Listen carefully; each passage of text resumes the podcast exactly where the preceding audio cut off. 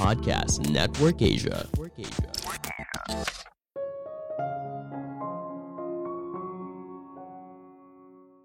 Hubungan yang dekat butuh keterbukaan, bebas dari permainan psikologi untuk memanipulasi orang lain.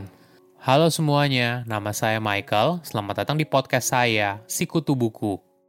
Kali ini saya akan bahas buku Games People Play karya Eric Byrne. Sebelum kita mulai, buat kalian yang mau support podcast ini agar terus berkarya, caranya gampang banget. Kalian cukup klik follow Dukungan kalian membantu banget supaya kita bisa rutin posting dan bersama-sama belajar di podcast ini.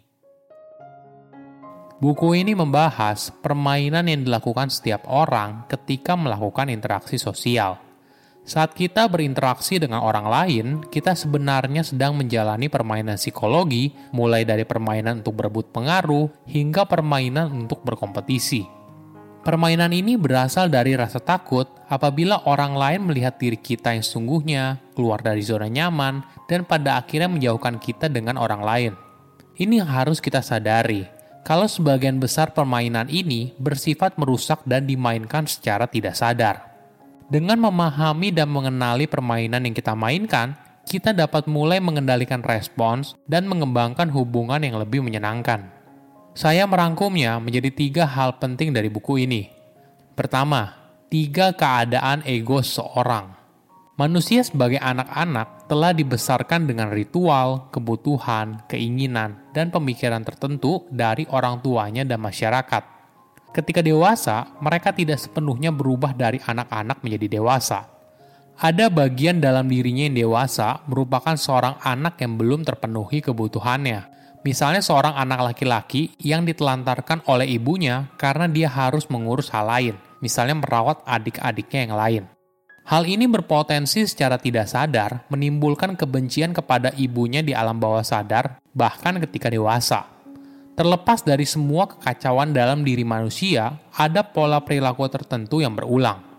Penulis mengkategorikan interaksi manusia menjadi tiga keadaan ego, anak kecil, orang dewasa, dan orang tua. Masing-masing keadaan ego ini memiliki sistem pemikiran, perasaan, dan perilaku yang terbentuk selama hidupnya. Keadaan ego anak kecil adalah bagian dari anak kecil yang pernah kamu miliki dan masih hidup di dalam diri kamu. Keadaan ego anak kecil ini tidak berarti kekanak-kanakan atau ketidakdewasaan, namun bagian dari kreatif, intuitif, dan spontanitas dari siapa dirimu. Keadaan ego orang dewasa adalah kemampuan untuk memproses informasi dan menilai realitas secara mandiri serta objektif. Misalnya ketika kamu menganalisa sesuatu yang rusak, mencari solusi, dan memutuskan apa yang perlu diperbaiki. Terakhir adalah keadaan ego orang tua yang merupakan sistem pemikiran, perasaan, dan perilaku yang berasal dari masa lalu.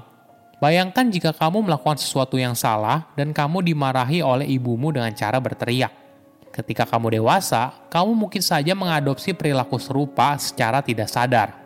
Saat anak kamu nakal, maka kamu mungkin akan meninggikan suara kamu juga. Tentu saja, keadaan ego orang tua tidak selalu negatif. Namun ini merupakan sesuatu yang kamu tiru dari orang tua, pengasuh, kakek nenek, guru, dan sebagainya ketika kamu kecil. Ketika kita berinteraksi dengan orang lain, penting untuk memahami ketiga ego ini. Misalnya ketika lawan bicara kamu bertindak dari keadaan ego anak-anak mereka. Reaksi alami kamu mungkin bertindak dengan keadaan ego orang tuamu. Jenis interaksi lain yang sangat umum terjadi ketika kedua orang berkomunikasi dengan keadaan ego orang dewasa. Kadang-kadang, mendeteksi keadaan ego seorang bisa sangat mudah. Misalnya ketika kamu sedang memarahi pasangan untuk mencuci piring atau merapikan tempat tidur. Ini adalah keadaan ego orang tua dan anak-anak. Namun dalam beberapa kasus, mungkin tampak seolah-olah orang bertindak dengan keadaan ego tertentu. Padahal sebenarnya mereka bertindak dengan keadaan ego yang berbeda.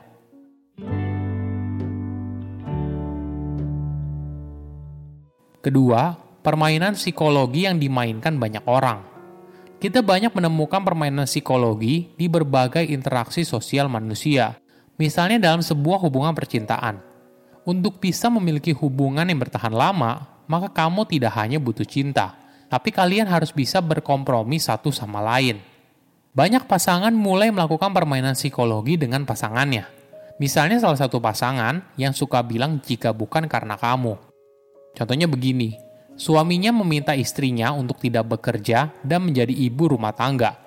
Lalu istrinya berkata, jika bukan karena kamu, saya mungkin saja sudah bersenang-senang dengan hidup saya. Contoh lain dari permainan psikologi dalam hubungan percintaan seperti ini. Seorang pria diberitahu kalau dirinya menderita mah, tapi merahasiakan hal tersebut dari istri dan teman-temannya. Dia terus bekerja hingga suatu hari dia pingsan di tempat kerja. Ketika istrinya diberitahu kejadian tersebut, suaminya langsung berkata, Nah, kamu lihat seberapa keras usaha yang saya coba. Suaminya menuntut istrinya harus menghargai dia karena dia sudah berkorban banyak dalam hubungan tersebut.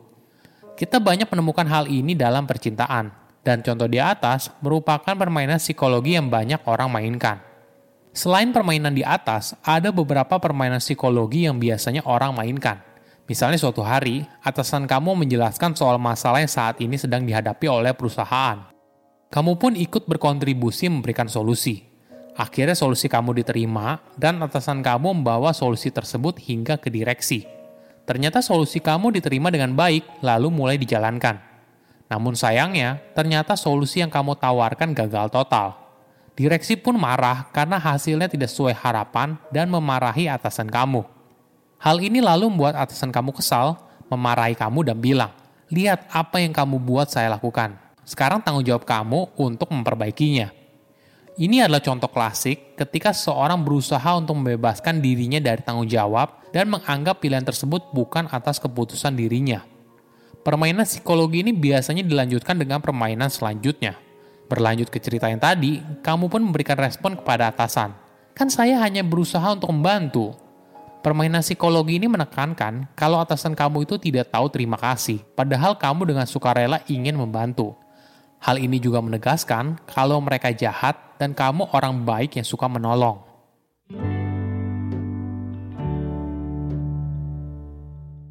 Ketiga, stop menjalani permainan psikologi. Perlu kita sadari, menjalani permainan psikologi bisa membuat hidup kita sengsara. Tapi kenapa kita masih melakukan hal tersebut? Pertama, kebanyakan orang tidak secara sadar memainkan permainan psikologi ini Mungkin ketika kecil, kita belajar dari orang terdekat, misalnya dari orang tua, pengasuh, dan sebagainya. Kedua, permainan memiliki peran penting dalam masyarakat. Bagi beberapa orang, mungkin saja tidak nyaman untuk mengungkapkan siapa diri mereka sebenarnya. Dengan bermain game, kita bisa bersembunyi di balik peran yang kita inginkan tanpa harus keluar dari zona nyaman. Namun semua ini terasa begitu palsu tanpa adanya keterbukaan, maka kita tidak bisa membangun hubungan yang dalam dengan orang lain. Hal ini memang tidak mudah, namun perlu untuk membangun hubungan yang lebih sehat dan dekat. Jadi ketika kamu menemukan sebuah masalah, cobalah untuk lebih sadar apa keadaan egomu. Apakah kamu sedang bertindak seperti anak-anak, orang dewasa, atau orang tua? Jika kamu menyadarinya, maka kamu akan lebih mudah menyesuaikan dengan lawan bicara kamu secara tidak sadar kita menjalani permainan psikologi untuk memanipulasi orang lain. Hanya dengan keterbukaan, barulah kita bisa menjalin hubungan yang dalam dengan orang lain. Saya undur diri, jangan lupa follow podcast Sikutu Buku. Bye-bye. Pandangan dan opini yang disampaikan oleh kreator podcast, host, dan tamu tidak mencerminkan kebijakan resmi dan bagian dari podcast Network Asia.